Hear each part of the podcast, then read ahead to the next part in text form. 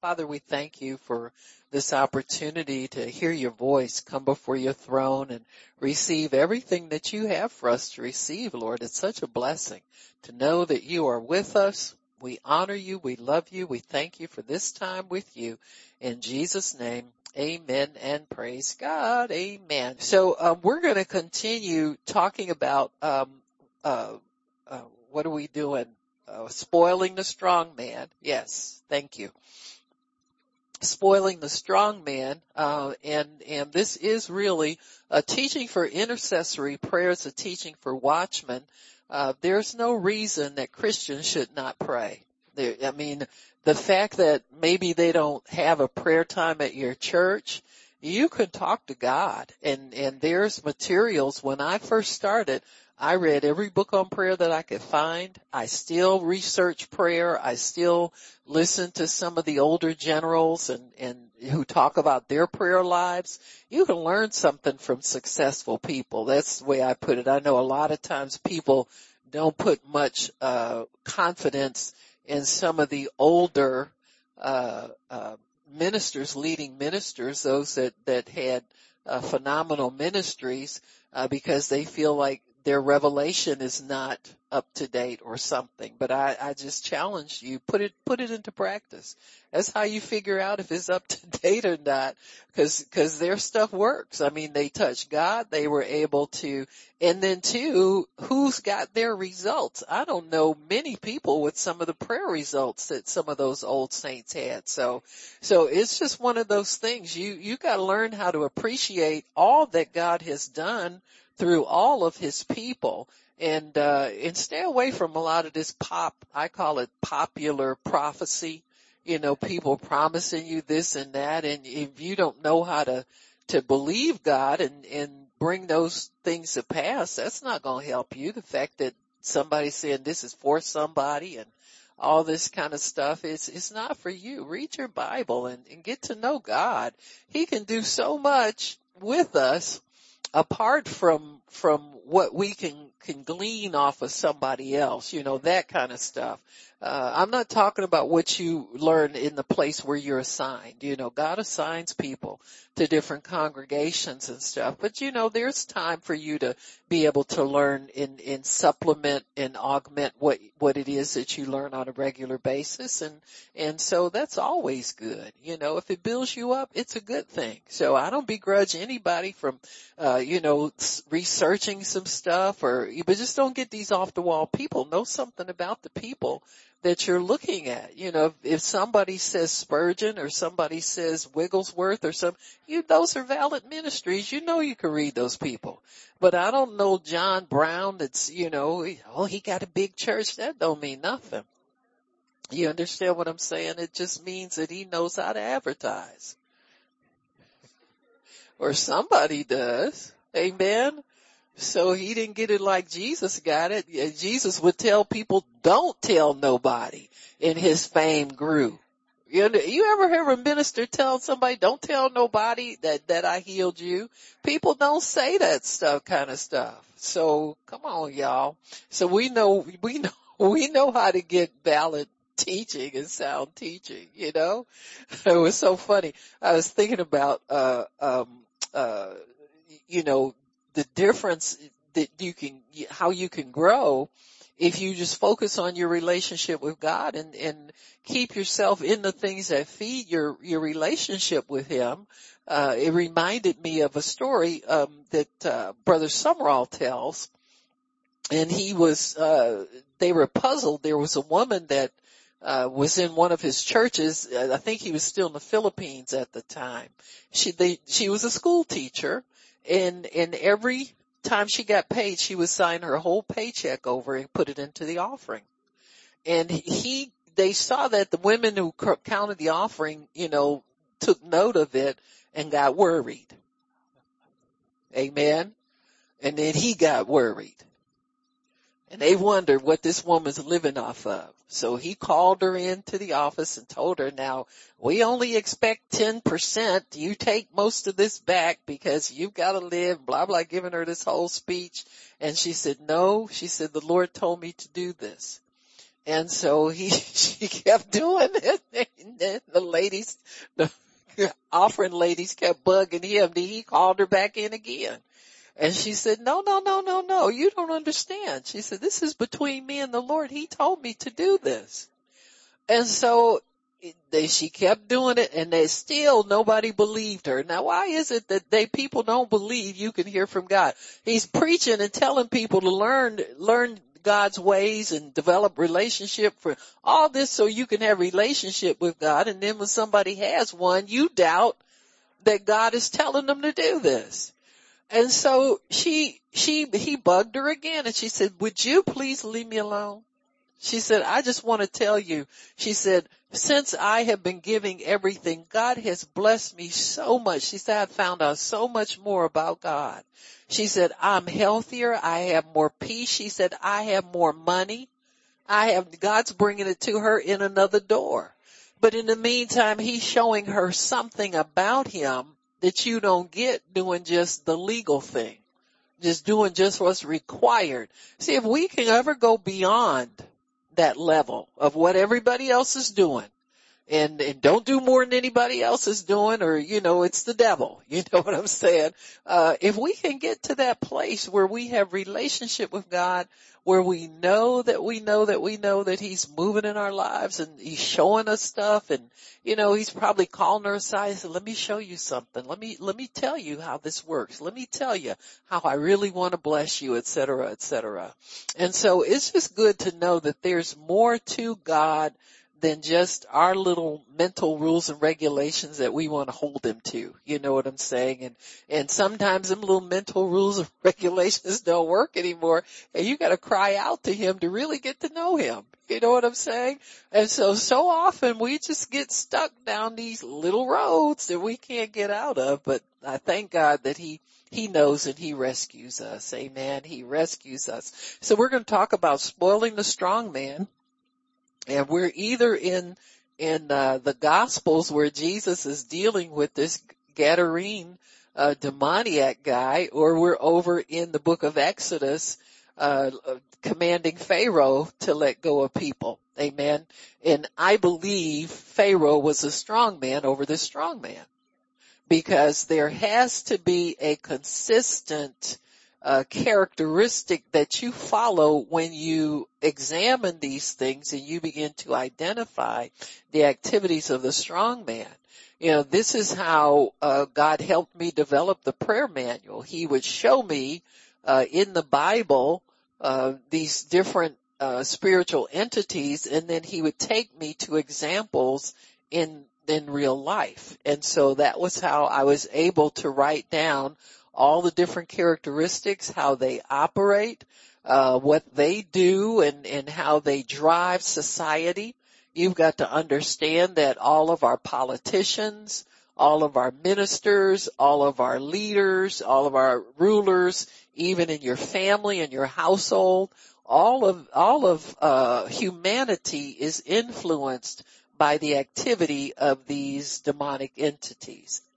And until God's kingdom comes in and starts clearing some of this stuff out and removing their power and removing their goods, then we just live under their rule and, and pretty much people are content. You know, I look at people sometimes and I think, boy, if, if half the people understood what was really going on behind the scenes, you know, they'd be more prayerful, more careful about, uh, you know, their their families. They're, you know, more loving toward family members, more apt to want to pray for them and, and get a vision from God for what he wants for your children, what he wants for your spouse, what he wants for cousins and, and all family members. You know, we would be more diligent about it because the enemy is there prodding and prompting people.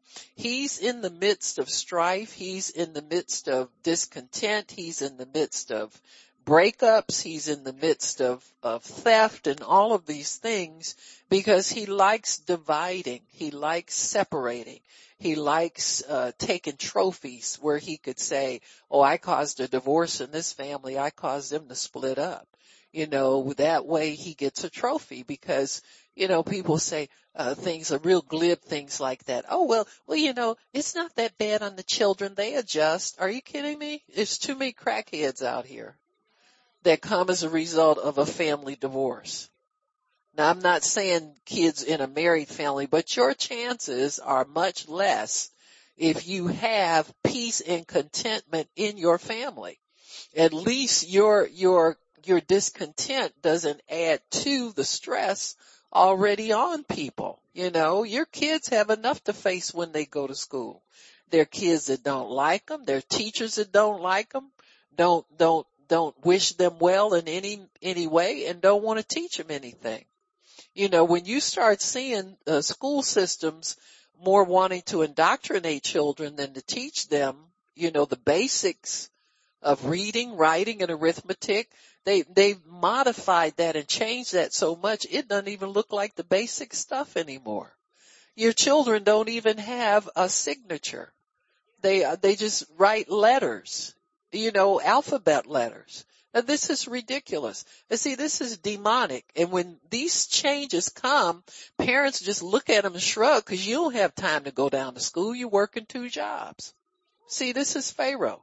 You don't have time to get interested in, in following your children. I remember this one, one woman telling me one time that the, uh, one of her children, uh, they said was acting up in school and wouldn't behave. And she said, she said, I said, she said when she got the notice from the teacher, she wrote the teacher back and she said, I will be up there. And she came there first period and followed, sat in class with every class her kid had all day long no more problems after that. She only had, mom only had to show up one day and take care of things. And she let her child know you're here to learn. And if I have to go to every class with you and people will say, who is that? You know, ashamed. Yeah, that's right. Embarrass them. Let them know that you mean business with them if you have to. And so she said, this is how you nip things in the bud. But who does that anymore? See, who does that anymore? Now the people and, and for many, many decades now, people who really were serious about teaching their children right from wrong, teaching them good, uh, the subject matter really well, they pull their kids out and send them to homeschool. You got me? They homeschool their kids. But see, if both parents are working, we can't homeschool. We both, you know, till the COVID happened and that's when they realized Oh, this is what they teach you? You mean to tell me this is all you do all day long up there in that school? So now people are aware. The first thing that happens when the strong man is losing his grip is people become aware of the evil that he's doing. And the parents began to see that their children, that they saw what the teachers told them when they would have those online classes and they saw the teachers were talking a lot of nonsense and they said, well, when are you going to get down to, to math or, or eh, what, what are you reading in there? And the teacher give them some flip assignment and then never come and check back on it. You got me?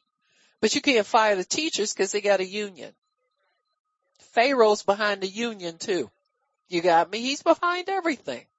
So it's just a big setup to do what? Take your power away from you split up the family, make you think that you can put your kids, that you can trust your kids to the education system?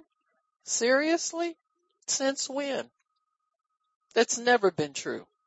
Parents have always had to teach their children at home as well as send them to school.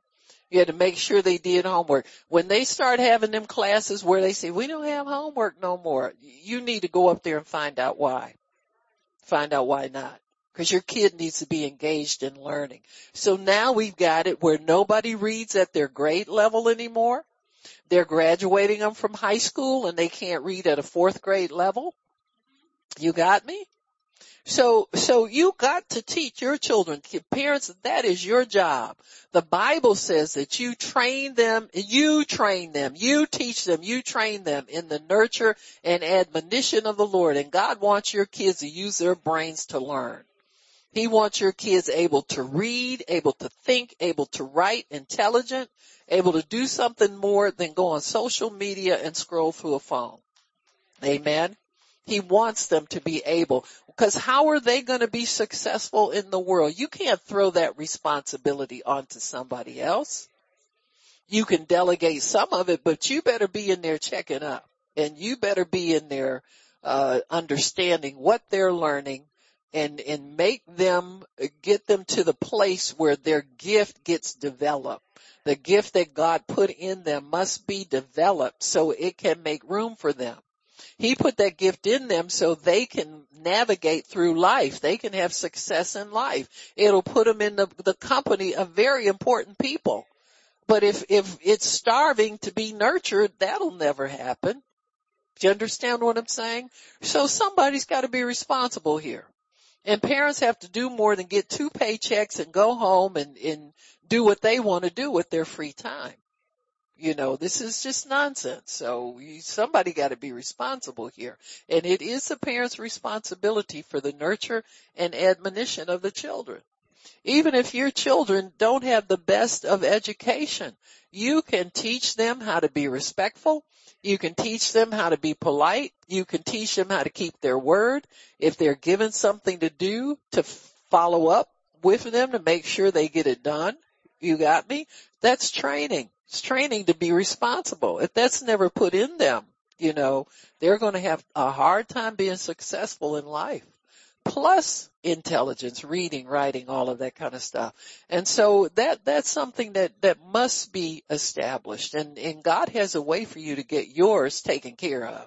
I don't know about anybody else, but he's got a way for you to get yours taken care of. But this is the work of the strong man, folks. He likes to keep confusion. He likes to keep division, likes to keep strife. Amen.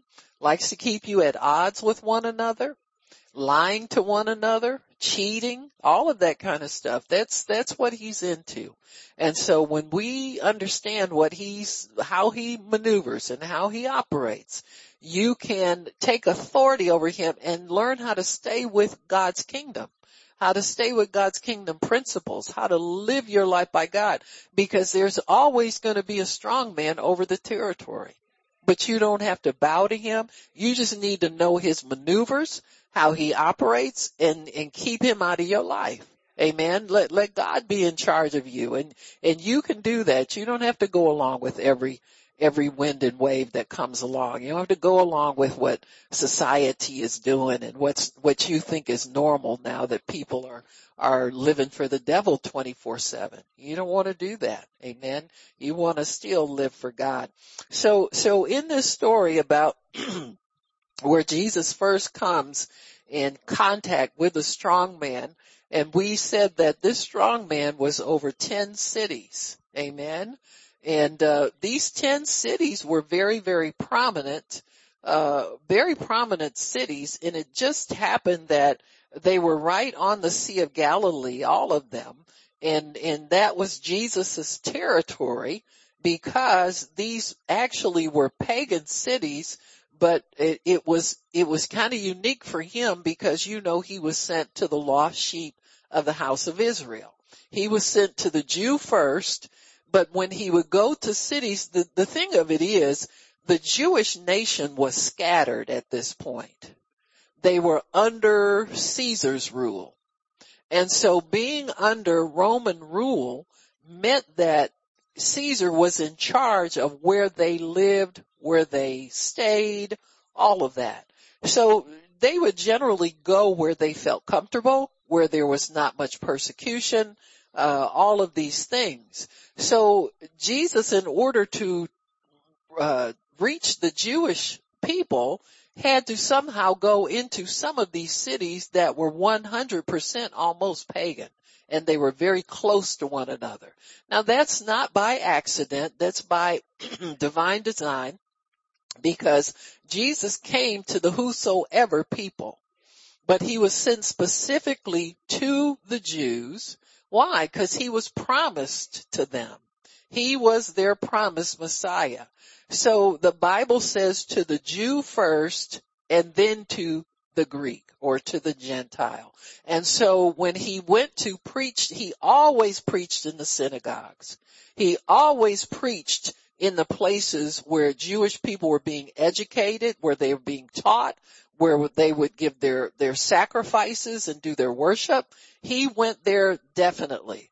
But oftentimes he would go into these outer cities because he knew that there were Jewish people living there. There were Jewish uh, encampments there. In fact, I don't know, I don't know if I read any of this the first day we had the handout, but if you brought yours, I hope you bring them. Just stick them in the back of your Bible or somewhere. Keep them with you and, you know, until we're done with them. But on the uh, page, do you have yours, honey? Okay, go in my office and ask Pastor Shirley, look on my desk and give you one, okay? All right, give your daughter one because she can read too. You have yours, Miss Pat? Okay, bring three. Amen. Y'all bring this stuff because this paper ain't cheap, okay? Costs time and everything. I have to go pick these up myself. I don't have nobody. I'm feeling it. You know what I'm saying? But keep these things. We're still studying this, okay? So keep them and read them at home. Don't, don't make me feel like I'm doing this for nothing. Humor me, as they say. Pat me on the back. but I give these out because it's knowledge. That's what we're all here for, we say. So anyway, but anyway, we're on page four of seven. They're sitting right on my desk. It says here autonomy under Rome. So it's talking about Decapolis or the ten cities. Under Roman rule, the cities of the Decapolis were not included in the territory of the Herodian kingdom. That was the one that was under Herod. You know that Romans had a, a very um, detailed system.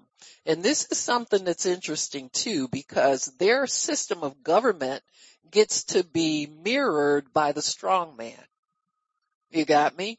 So the strong man really set up Rome in charge there and they set them up um, uh, uh, in a mirror of what what the strong man what easy for him to manage amen and it says under roman rules the city of the cities of the decapolis were not included in the territory of, of the herodian kingdom and herod really ruled the there it was pretty jewish heavy where herod ruled Amen. Remember he was the one that built the temple for them. So he was very kindly and he, he considered himself somewhat of a Jewish convert. And that's why John the Baptist got on his case when he married Herodias, who was his brother's wife, remember? And it says, its successor states of the Herodian Tetrarchy or the Roman province of Judea. Instead, the cities were allowed considerable political autonomy under Roman protection.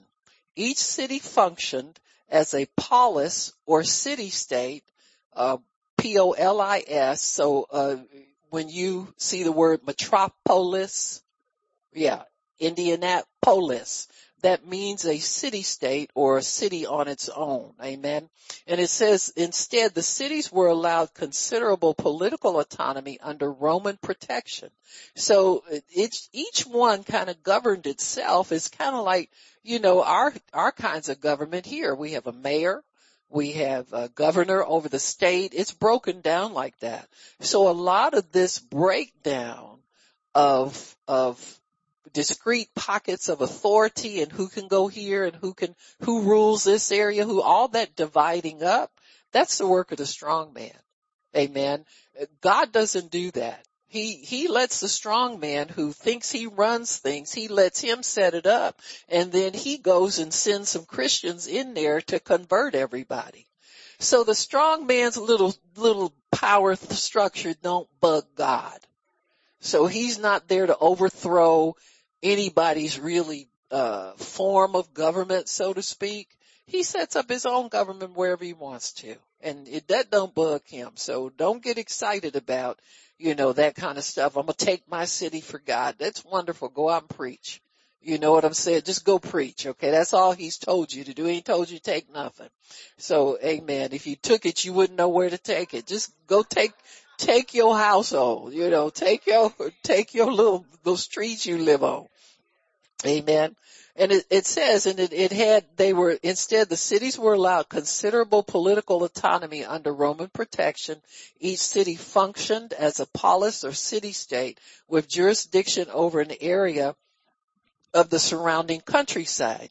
Each minted its own coins. So every city state, every, each one of these 10 states had their own money. Amen. Now, many times it says they minted them, but that doesn't mean whoever was in charge, their picture was on there. And how do we know that? When Jesus, somebody asked Jesus if he paid taxes, the, the Pharisees want to know, they try to get him in trouble all the time. If he said he didn't pay taxes, they go run and tell Caesar. You got me? So that's all they were doing that for. But Jesus said, whose picture is on that money? Amen. And they answered him, Caesar's. So Caesar had his picture on everything. All the money had his face on it, but the city states were free to, to mint as much as they needed. Amen. They, they didn't have like a Fort Knox like we do. So they, that was very common to do. Many coins from Decapolis cities identified their city as autonomous, free, sovereign, or sacred, terms that uh, imply some sort of self-governing status. The Romans left their cultural stamp on all of the cities.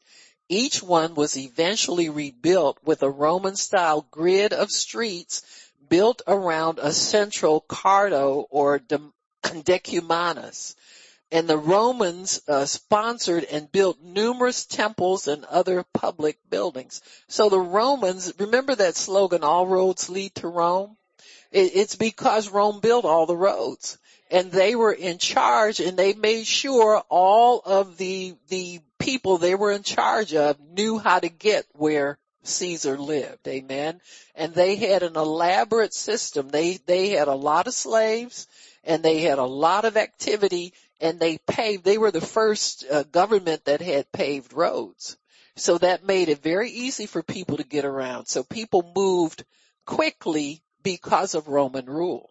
So there were a lot of good things about all of these, all of these cultures have good things about them. Amen. For instance, the Egyptians, why did everybody go down to Egypt when they, they were starving in their country?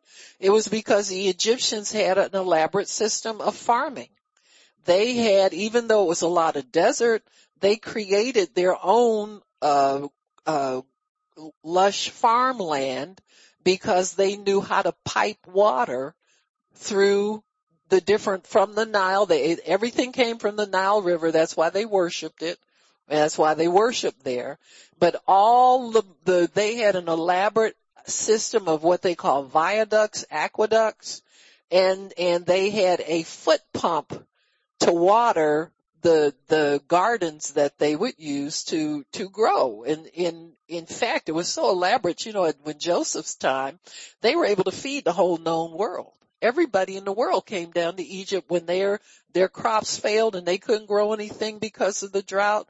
They would come down to egypt and buy and sell. And egypt was very very god plants areas like that where he will even in the rule of, of the strong man, God will put people there and give them ideas, witty inventions, ideas, and they don't have to be God's people either. They just have to be in need and crying out. And God says he, he blesses who he wants to bless and he knows he has a need for it. That's why a lot of times the Bible says the wealth of the sinner is laid up for the just, folks. It's, it's not like he's blessing sinners cause they do good. He's blessing them cause they want to stay busy and they want to make something and they want to grow something. They want to do something. But at some point, guess who's going to get all that? Amen. His people. So it's laid up for us, folks. That's the way, that ain't my system. That's God's word. That's his system. Because eventually when wicked people get in control of things, what do they do with it? They wind up destroying themselves, everybody else in the process. Remember God would tell Israel, he said, the, the, uh, um, the cup of iniquity, so and so's cup of, of iniquity is not full yet. He said, I don't want you to, to, uh, engage those people in war because their cup of, their cup of iniquity is not full. God watches everybody.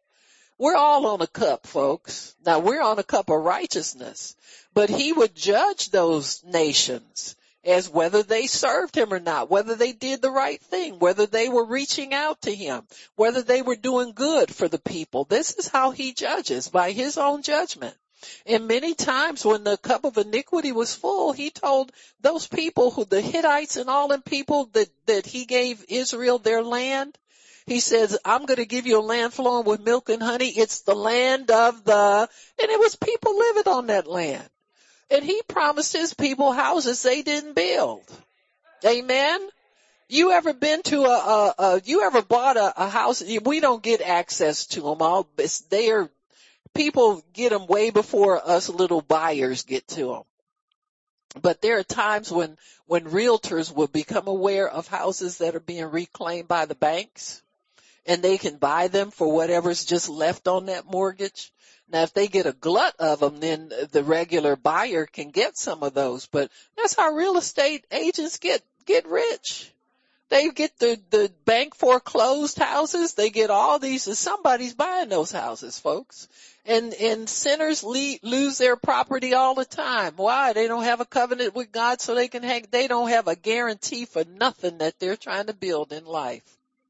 But they keep trying to build because it's in people to do that and God will allow them to do it. And if, if they get judged as to their lifestyle isn't holding it up, a lot of them people are crack addicts and they're going to lose their property. They're going to lose everything. They're going to lose jobs. A, a believer come along praying for a job. Sometimes that's how you get your job.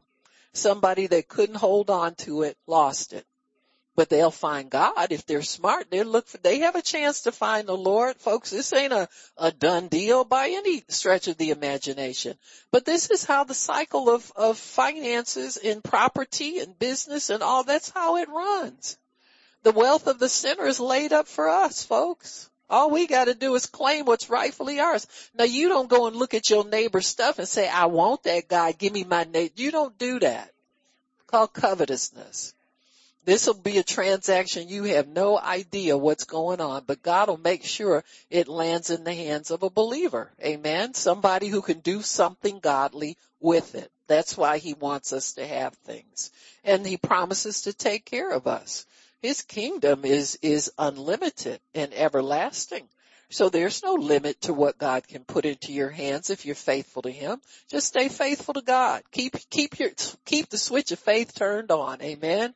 Just keep be believing. Keep be believing. Amen. So anyway, it says here, the Romans left their cultural stamp on all of the cities.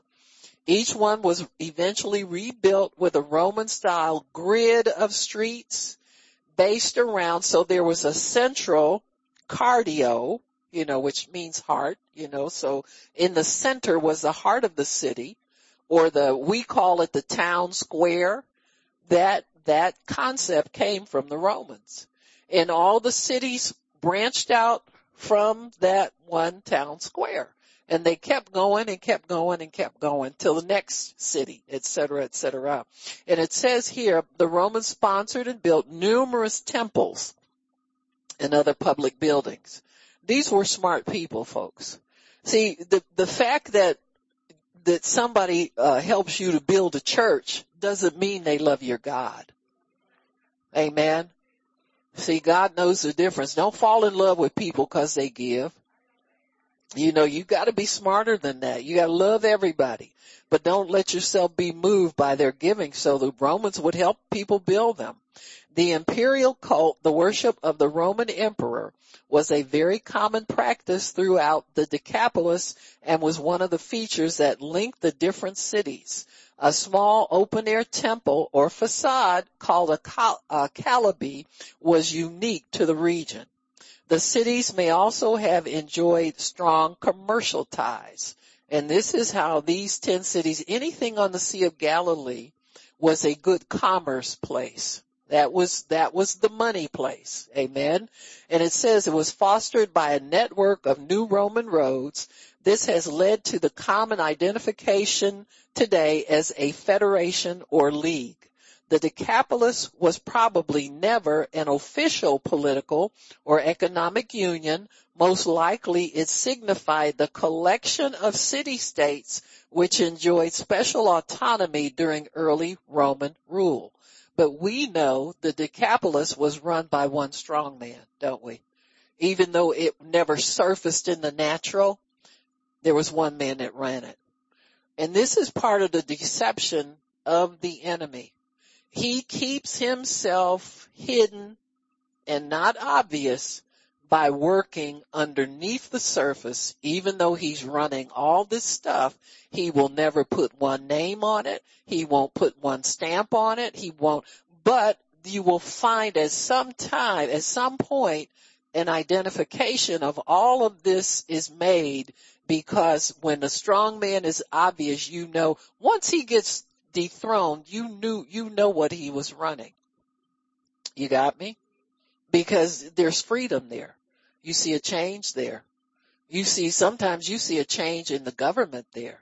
You see a change in political parties sometimes. You'll see that kind of change happen.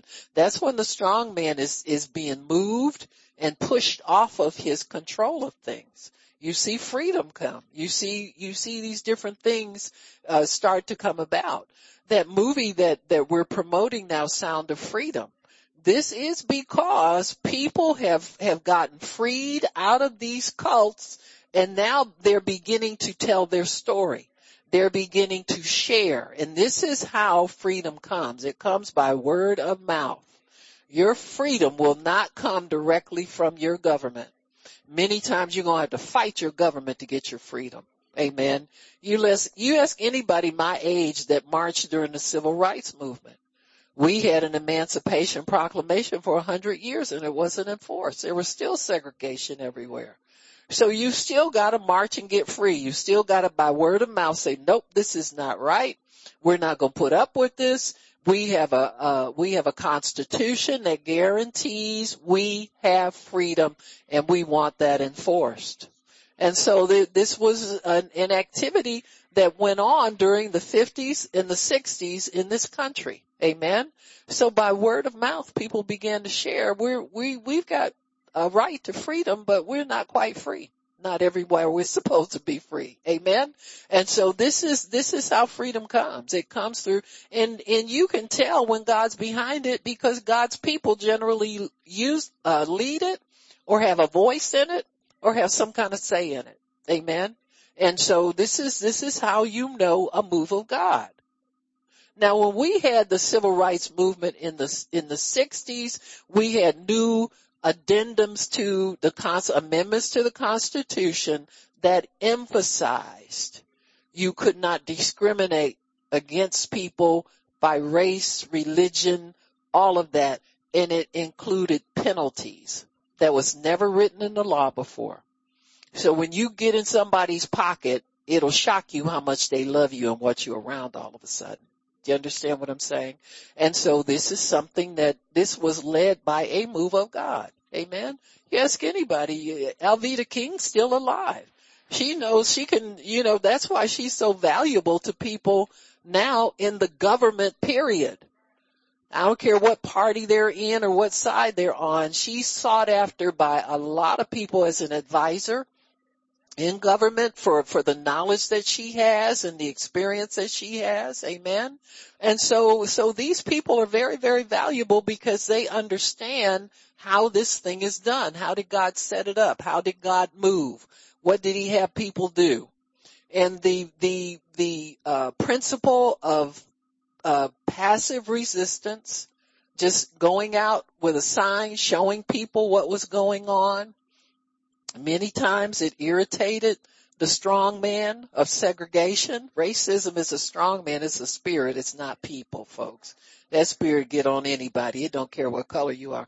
Devil don't care what color you are. He'll jump on anybody. You understand what I'm saying? And so as a spirit, see, as long as people are trying to fight it as people, you'll never win. But if you fight it as a spirit, you'll get authority over it. Amen? And so I know y'all don't believe that just, you know, cause people are used to thinking color. They don't like me. I hate them. You know, you gotta wash your brain of that stuff. You know, God had to, God got me straight on that when I first started ministry. He said, you can't dislike nobody and you got to get this color thing out of you. Amen. Everybody's got one. So white, black, whatever, cause we're, we're steeped in that. That's all we ever hear. People don't like you cause of this, cause of that, cause of that. And when have we been on a popularity contest? If you're a Christian, you're used to people not liking you. It's usually cause the Holy Ghost lives in you. I don't care what color you are. Amen.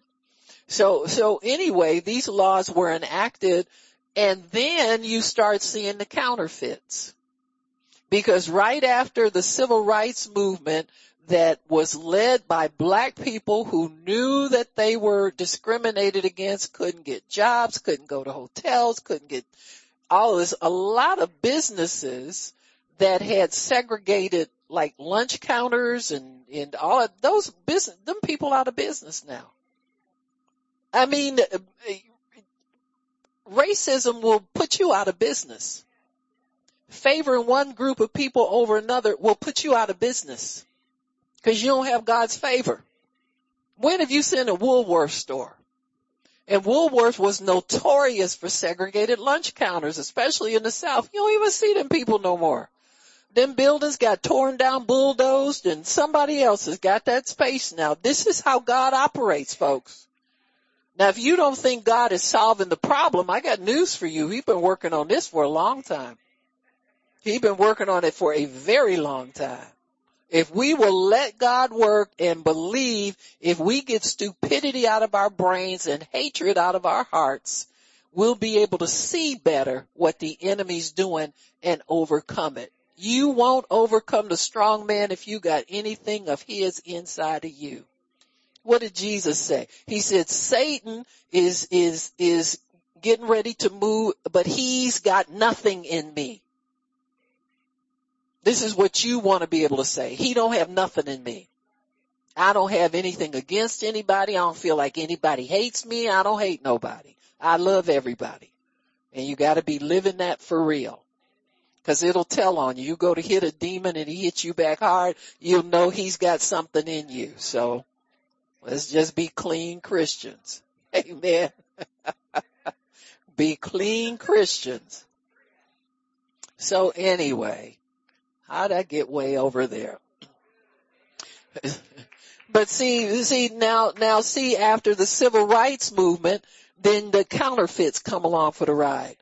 Then it was the women that wasn't getting treated right. So they, they're riding in on it. Now it's LGBTQ and they, they're going all the way down to Z and Z plus. Cause them people don't stop. They gonna come up, they come up with a new perversion. Every time you look up, it's a new sexually perverted person that we got to include in everything now. No matter how they behave. Now when we had racial seg- segregation and, and civil rights came, it was that we wanted to be judged on the content of our character, not on the color of our skin. So this is how you judge people on whether, whether or not they mean you good, whether or not they're right people, whether or not, you know, you can X anybody out that don't mean you right. Amen. So this is for people who have some, some integrity, people who have some, some manners, know right from wrong obey the commandments, have love in their heart. Amen. You can embrace anybody like that, but people who mean you wrong, you don't have to embrace them. So it's not a free pass for anybody who says, well, I'm this color, I'm that, I'm that minority. It's not a free pass. Never has been. Amen. You can be judged. Somebody can fire you not cause you black, but because you don't come to work on time or or you stay in the coffee room or you talk back to your boss or you you know try to intimidate everybody in the job on the job come in there with your mouth stuck out and go for bad all that they you know people don't want you around like that content of your character it's got to be a character thing so now we got everybody. I don't know who's coming next, but it looked like the LGBT, they add a letter to the alphabet every year. and they want a whole month to show out and be in the streets with no clothes on in front of your kids. And if you're crazy enough to think that you have to be around people like that or you're a bad person, there's something wrong with you.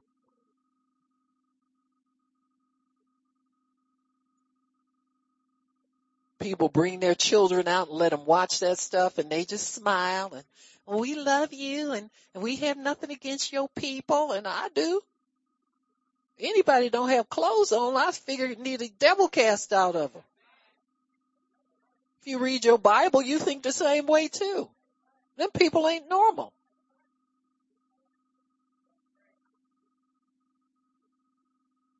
Adam and Eve was naked and God put clothes on them. We've been wearing clothes ever since.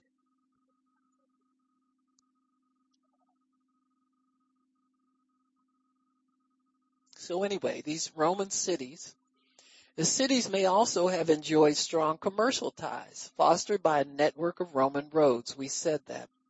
The New Testament Gospels of Matthew, Mark, and Luke mention that the Decapolis region was a location of the ministry of Jesus.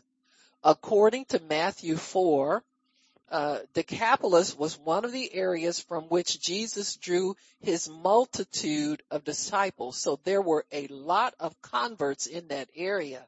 Guess why? How? We know why.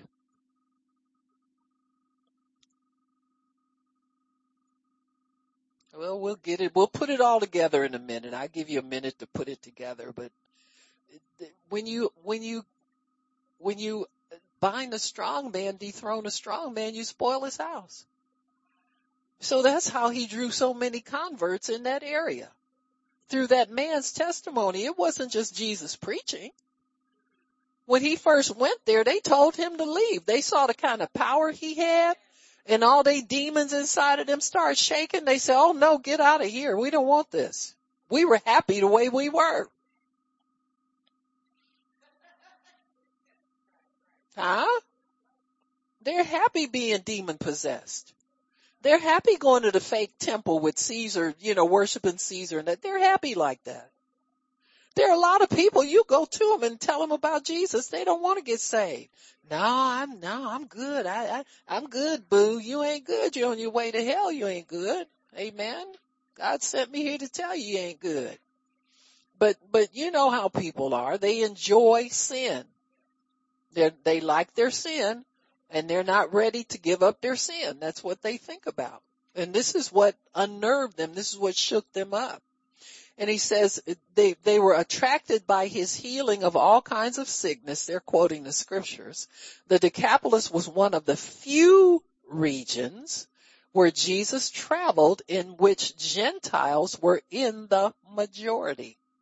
So he's hitting this area that's, that's deep, uh, in Gentile. These are unbelievers, strong levels of unbelief in these areas. And it was one of the few areas he traveled that had that many Gentiles. He went mostly to his own people. Amen. And it says here, where Gentiles were in the majority, most of Jesus' ministry focused on teaching to the Jews. Mark 5, 1 through 10 emphasizes the Decapolis's uh, Gentile character when Jesus encounters a herd of pigs, an animal forbidden by the kashrut, which was the Jewish dietary laws. Amen.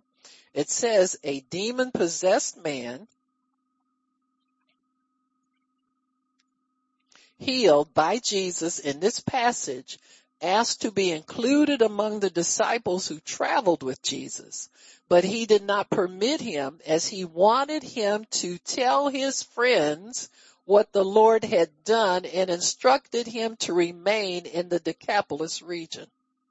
So once you strip the strong man of all his demons, you can spoil his house, but Jesus made him the one to go and tell all these people that they were free now. Amen. I used to be like you. But I'm free. Jesus set me free. Look at me. Don't you want to be like me? And they wanted to be like him. Why? Because they've been under his rule. He had influence over this region. And so Jesus allowed him to use his influence to tell people now what Jesus can do for them. It says here also the Decapolis came under direct Roman rule in AD 106. So this is was 70 years after Jesus' resurrection when uh, Arabia Petraea was annexed during the reign of the Emperor Trajan. The cities were divided between the new province and the provinces of Syria and Judea. In the later Roman Empire, they were divided between Arabia, Palestina Secunda, which Nicopolis served as a provincial capital, while Damascus became a part of Phoenice, Libanensis. In other words, these over the years, these cities, even though they got split up, different strong men now have power over them.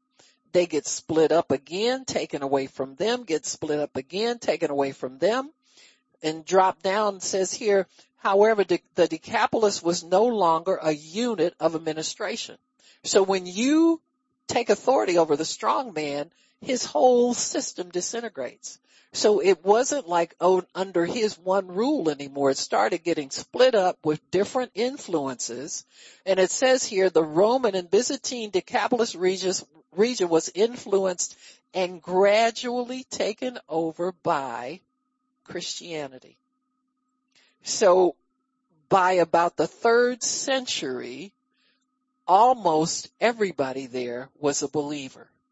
Whereas opposed to when Jesus first preached there, they were all under the influence of the strong man and demon possessed. So you can see why Jesus, it was a good move on his part to challenge the strong man and not back down not, not leave there until he did a complete work. Now the Bible says when the, a demon leaves a person, they are clean, swept, and garnished, but the devils come back and they will bring seven more worse than they were and the last state is worse than the first. So how do you not leave a vessel cleaned and garnished, you fill them up. Amen. So Jesus had a plan. He came back there. He visited over and over and over again to make sure the people heard the full gospel. But he released the strong man to go and give his testimony. So the first, the first gospel that got preached over there was by this ex-demoniac. He's now preaching, telling them, Jesus said, you tell them what I've done for you. Amen. Same thing with the woman with the issue of blood. Her story got around so fast, everybody was talking about it. And then by the next time, the time Jesus got to the next city, people were laying out in people in the cots in the street just wanted to touch to him. Why? They heard that's how you got healed. Amen. By touching him. So Jesus did a lot strategically through testimony, through example, through his own preaching and teaching, he knew how to go back to these regions and fill in where people didn't understand too much. He also had already anointed the 12 and then 70 more. So his ministry is growing. That's how, that's how the Pharisees wanted, that's why they wanted to kill him. Because it, the influence was spreading like, it was like wildfire like nothing you've ever seen before. Amen. We, we talk about revivals and moves of God. There in, in three years for Jesus to do this kind of damage to the devil's kingdom. Give me a break. We haven't seen anything like that. Amen. Even with what we've seen and, and it's been the Holy Ghost and it's been good. It's gonna get better. It's, it's building up and it's building up because we never, never see anybody, uh, uh, uh compare moves of God to what Jesus did. We compare them to Pentecost and it's, it's latter rain, second we compare it to what man did. Cause we, the, the Bible says very clearly, if all the things that Jesus did were written down, all the books in the world couldn't hold everything that he's done. So we won't outdo him, but he said we would do greater works which means that we will do probably on a, a, a level in different diverse areas at one time. See, he was just in one central area. Now that there's Christians all over the globe, folks, these are the greater works. We're doing them here, there, and everywhere now. Amen. And cannot be stopped. And so this is, this is how Jesus evangelized in different areas, folks. And we do well to take note. One good testimony from somebody who will, will, will faithfully give that testimony. Amen. Can turn a whole world upside down, turn 10 cities upside down and turn them into to places where Christian by the third century Christianity dominated where they were pagan worshippers before. They worshiped the Caesars. They worshiped everything. They were they were Greek and Roman gods that they worked. Remember when uh, Paul went to Ephesus? That thing was taken over by everybody worshiped Diana.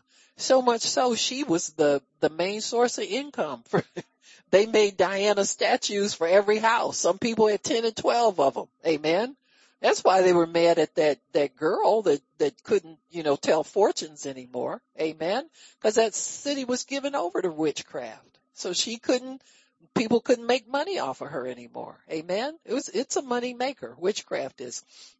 And so this is the, the, the, um, uh, report from the strong man, from just one man that, that was in the tombs and was given over to demonic activity, was inhabited by legions of demons, he said. He said, we are many.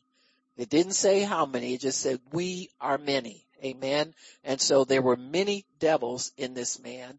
And so Jesus was able to deliver him and to uh, led him evangelize. So I'm going to just read the account in in um, uh, Matthew. I wanted to read the Matthew account. I think it's in chapter four where he tells the story there because we did do the Luke account. We did the did Luke and Mark, and we can do Matthew.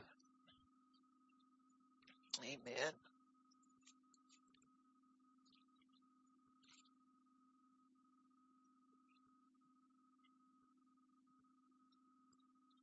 Oh, I'm sorry. It's Matthew 9.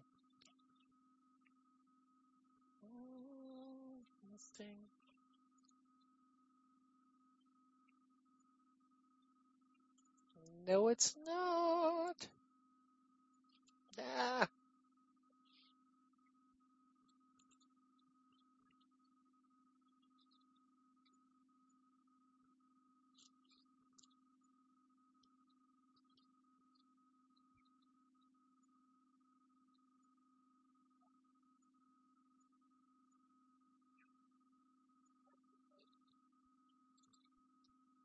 Is that where it is?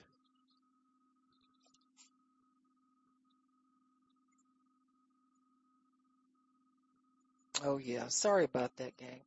Let's, okay, Matthew 8, Luke 8. Oh, the woman with the issue of blood is Matthew 9. I just read her every day. It says here in 28, and when he was come to the other side of the country of the Gergesenes, there met him two possessed with devils. So these are two men actually were there coming out of the tombs exceeding fierce so that no man might pass by that way. And behold, they cried out saying, what have we to do with you, Jesus, thou son of God? Are you come here to torment us before the time? And there was a good way off from them a herd of many swine feeding. And we know that those were probably, uh, Gentiles that kept the swine. This was not Jewish people. Amen. As some people tell that, and they just, it just doesn't give you enough information to say that. And it's probably not true anyway, because they didn't, they didn't hurt, they wouldn't know, a Jewish man wouldn't know what to do with a bunch of pigs. You know what I'm saying? It says, so the devils besought him saying, if you cast us out, let us go away into the herd of swine. He said, go when they were come out, they went into the herd of swine and behold, a herd of, the whole herd ran violently down a steep place into the sea and perished in the waters. And they that kept them fled and went their way into the city and told everything that was befallen uh, to the man possessed of the devils. And the whole, behold, the whole city came out to meet Jesus. And when they saw him, they asked him to leave their coasts. In other words, they're, they're afraid. So these people are still possessed with devils. They still have demonic influence in them. And so Jesus leaves, but he leaves a witness there as somebody who can tell their testimony and tell their story. So many times he would have somebody who could go ahead of him. He had the, he used this system and, and we've seen it used by other, uh, evangelists, apostles. They would send intercessors ahead of them to either go into a city and pray, uh, so that they could get some, some, uh, authority, get some of that demonic activity crushed and get it underfoot so that they get what I call it a clearing or an opening for people to be able to hear the gospel because these people weren't in any position to listen to Jesus preach nothing. He would like to have preached to them, but the only thing he could do was get them free first and then he could come back later and fill them in. And this is how his ministry went with, with them because you see that over in Luke I'm trying to get where I can tie it all in at one time. I think it's Luke chapter 8. Yeah.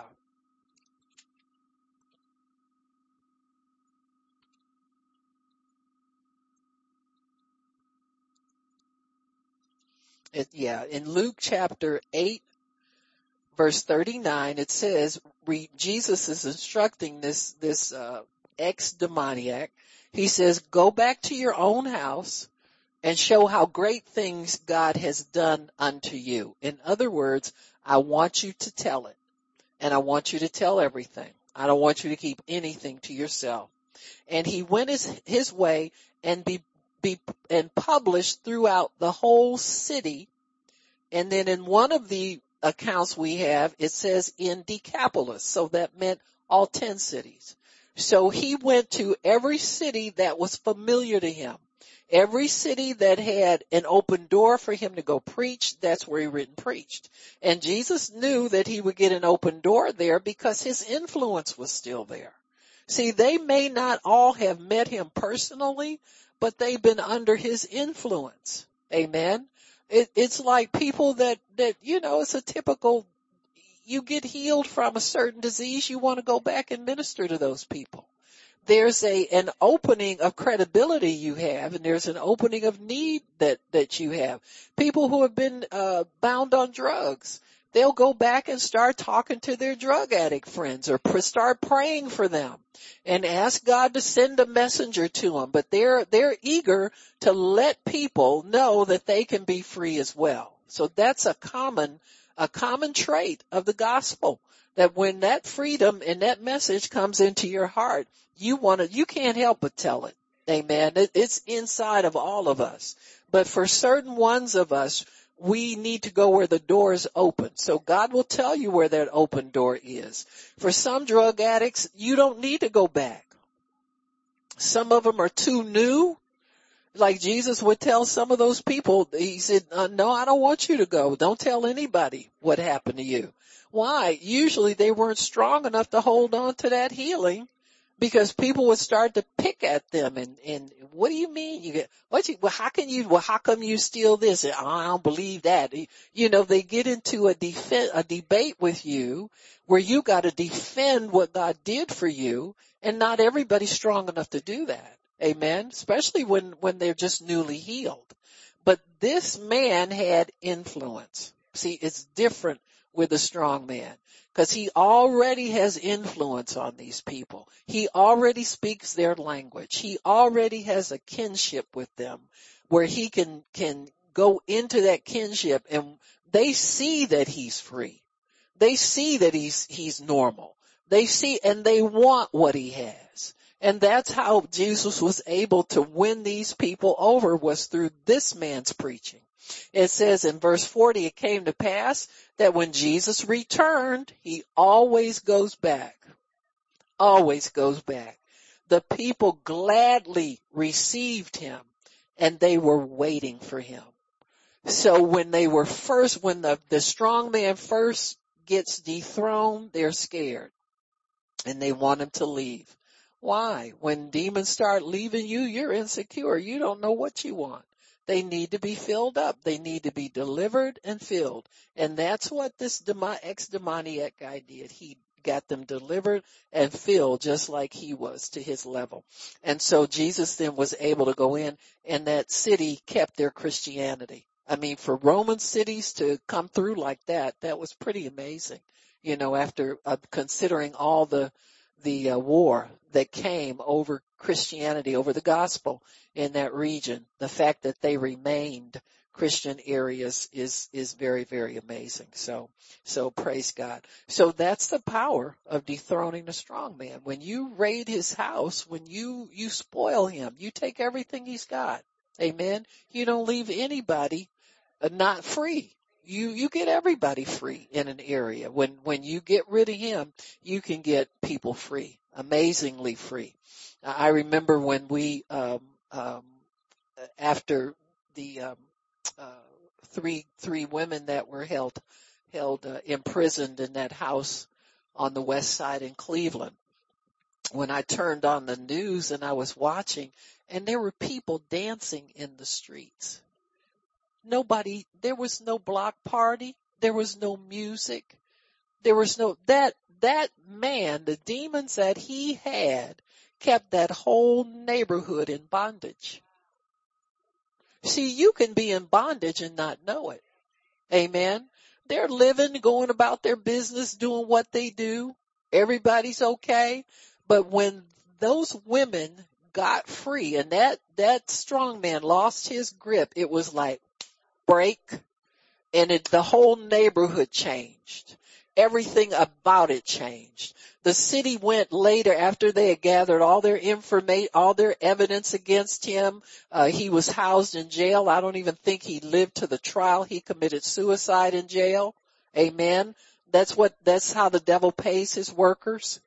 Amen. He suicides you if he don't want you living to tell anything. Think what, what, was, what people who are spiritually smart think what they could learn from him if he got to tell everything. You got me? He don't want you giving, he, uh-uh. you gonna have to pay him to get his information. Devil likes to be paid for everything. Amen.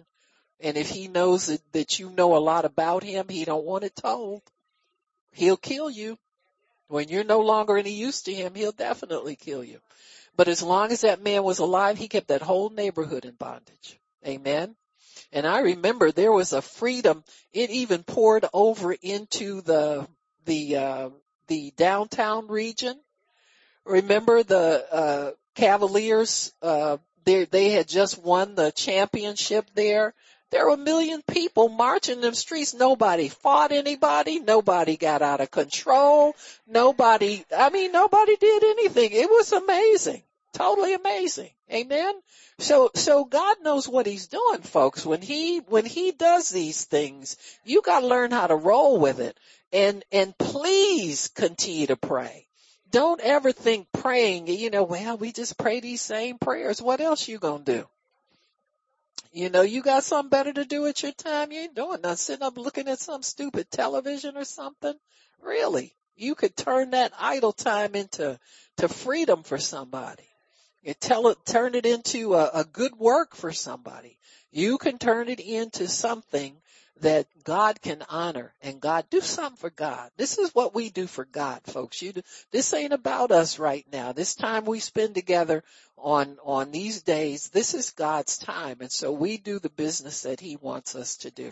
So we're going to take authority over Pharaoh again. I'm going to have to tell some more about him later. I, I used up all my time, but you all understand that don't throw these papers away. I don't want to frisk y'all every time you come in here. Make sure you got them. But, but refer to these. Read them yourself and, and pick up some things that you didn't know. Makes your Bible a lot more interesting sometimes when you know what's going on. So praise God. Well, Lord, we thank you. We bless you and we praise you, Lord. Thank you for forgiveness of sins. Forgive us, Lord, our sins. Cleanse us from all unrighteousness. Lord, help us to be diligent in what we're doing. Help us to be studious, Father, about your word and about what you're doing in the earth. Help us to be obedient, Father, in our prayer lives. uh, whether it's for us or interceding for somebody else, Lord, help us to be faithful in all of our house. Like you said, Moses was. We want to have that good report about us too.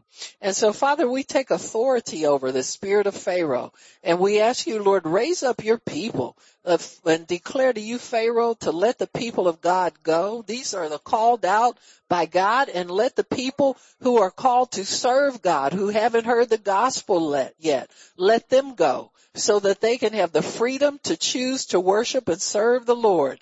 We take authority over you and your servants. We bind your powers of pride, compromise, false authority, witchcraft, false signs and wonders, oppression, bondage, man killing, abortion, deceit, fear, idolatry, child abuse, domestic violence, drug abuse, and prostitution.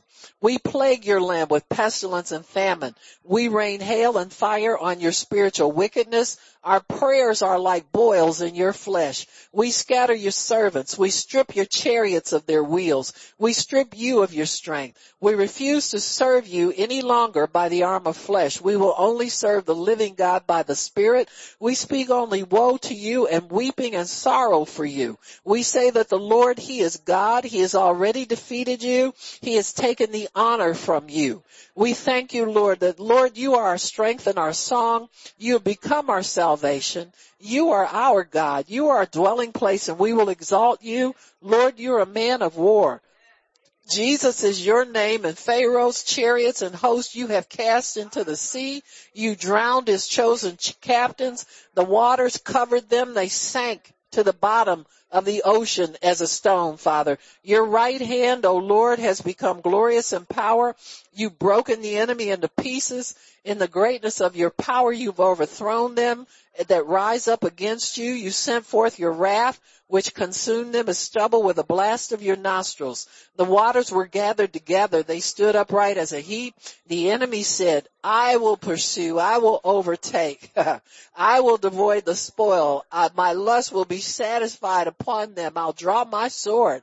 My hand will destroy them.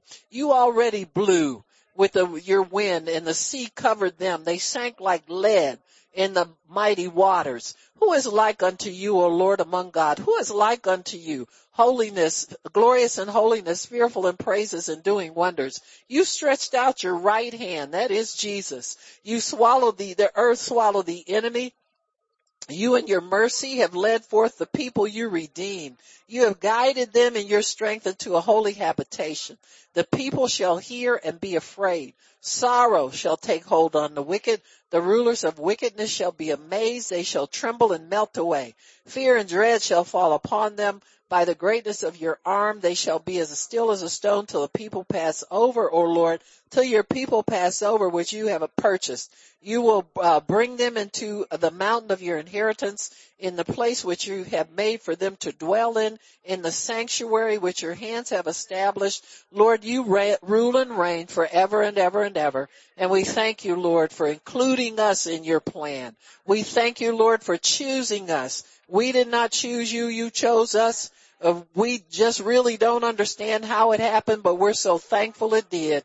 And we bless you and we praise you, Lord. We worship you and magnify you. For certainly, Lord, you are worthy to be praised. You're worthy to be adored. You're worthy to be glorified. You're worthy to be magnified and highly exalted, Lord. You're highly exalted over all gods. And we praise your holy name, Jesus. We praise your holy name. And we thank you, Lord, for blessing us. Lord, bless this city. Bless our government. Bless our people. Bless our land. We are still one nation under God. And we thank you that that will never change because you don't change. And we honor you and thank you for it, Lord, in Jesus name. Amen and praise God. Amen, amen, and amen again. Praise God. Amen. Praise God. Praise God. Praise God. Praise God. Praise God. Well, we're, we're getting there, folks. Amen. We're getting there. We see God doing more every day. We see more people becoming aware of the danger that we're in sometimes with the strong man's influence. And especially in areas of government, you don't want him to get as high up as he is. He's making himself obvious now. and he's making himself known. So when he starts, he doesn't expose himself. He has no choice. So God has exposed this and it's up to us to come in and clean it up and just make him leave and let go of what he's holding in Jesus name. Amen. Why don't we do our declaration? I don't have Rona. She don't have me. I can't get Rona. She can't get me. I don't have whatever you fill in the blank and it don't have me. Amen. And I thank you, Jesus. By your stripes, we are healed. Amen. Amen. It's so decreed. Amen again. Praise God. Amen.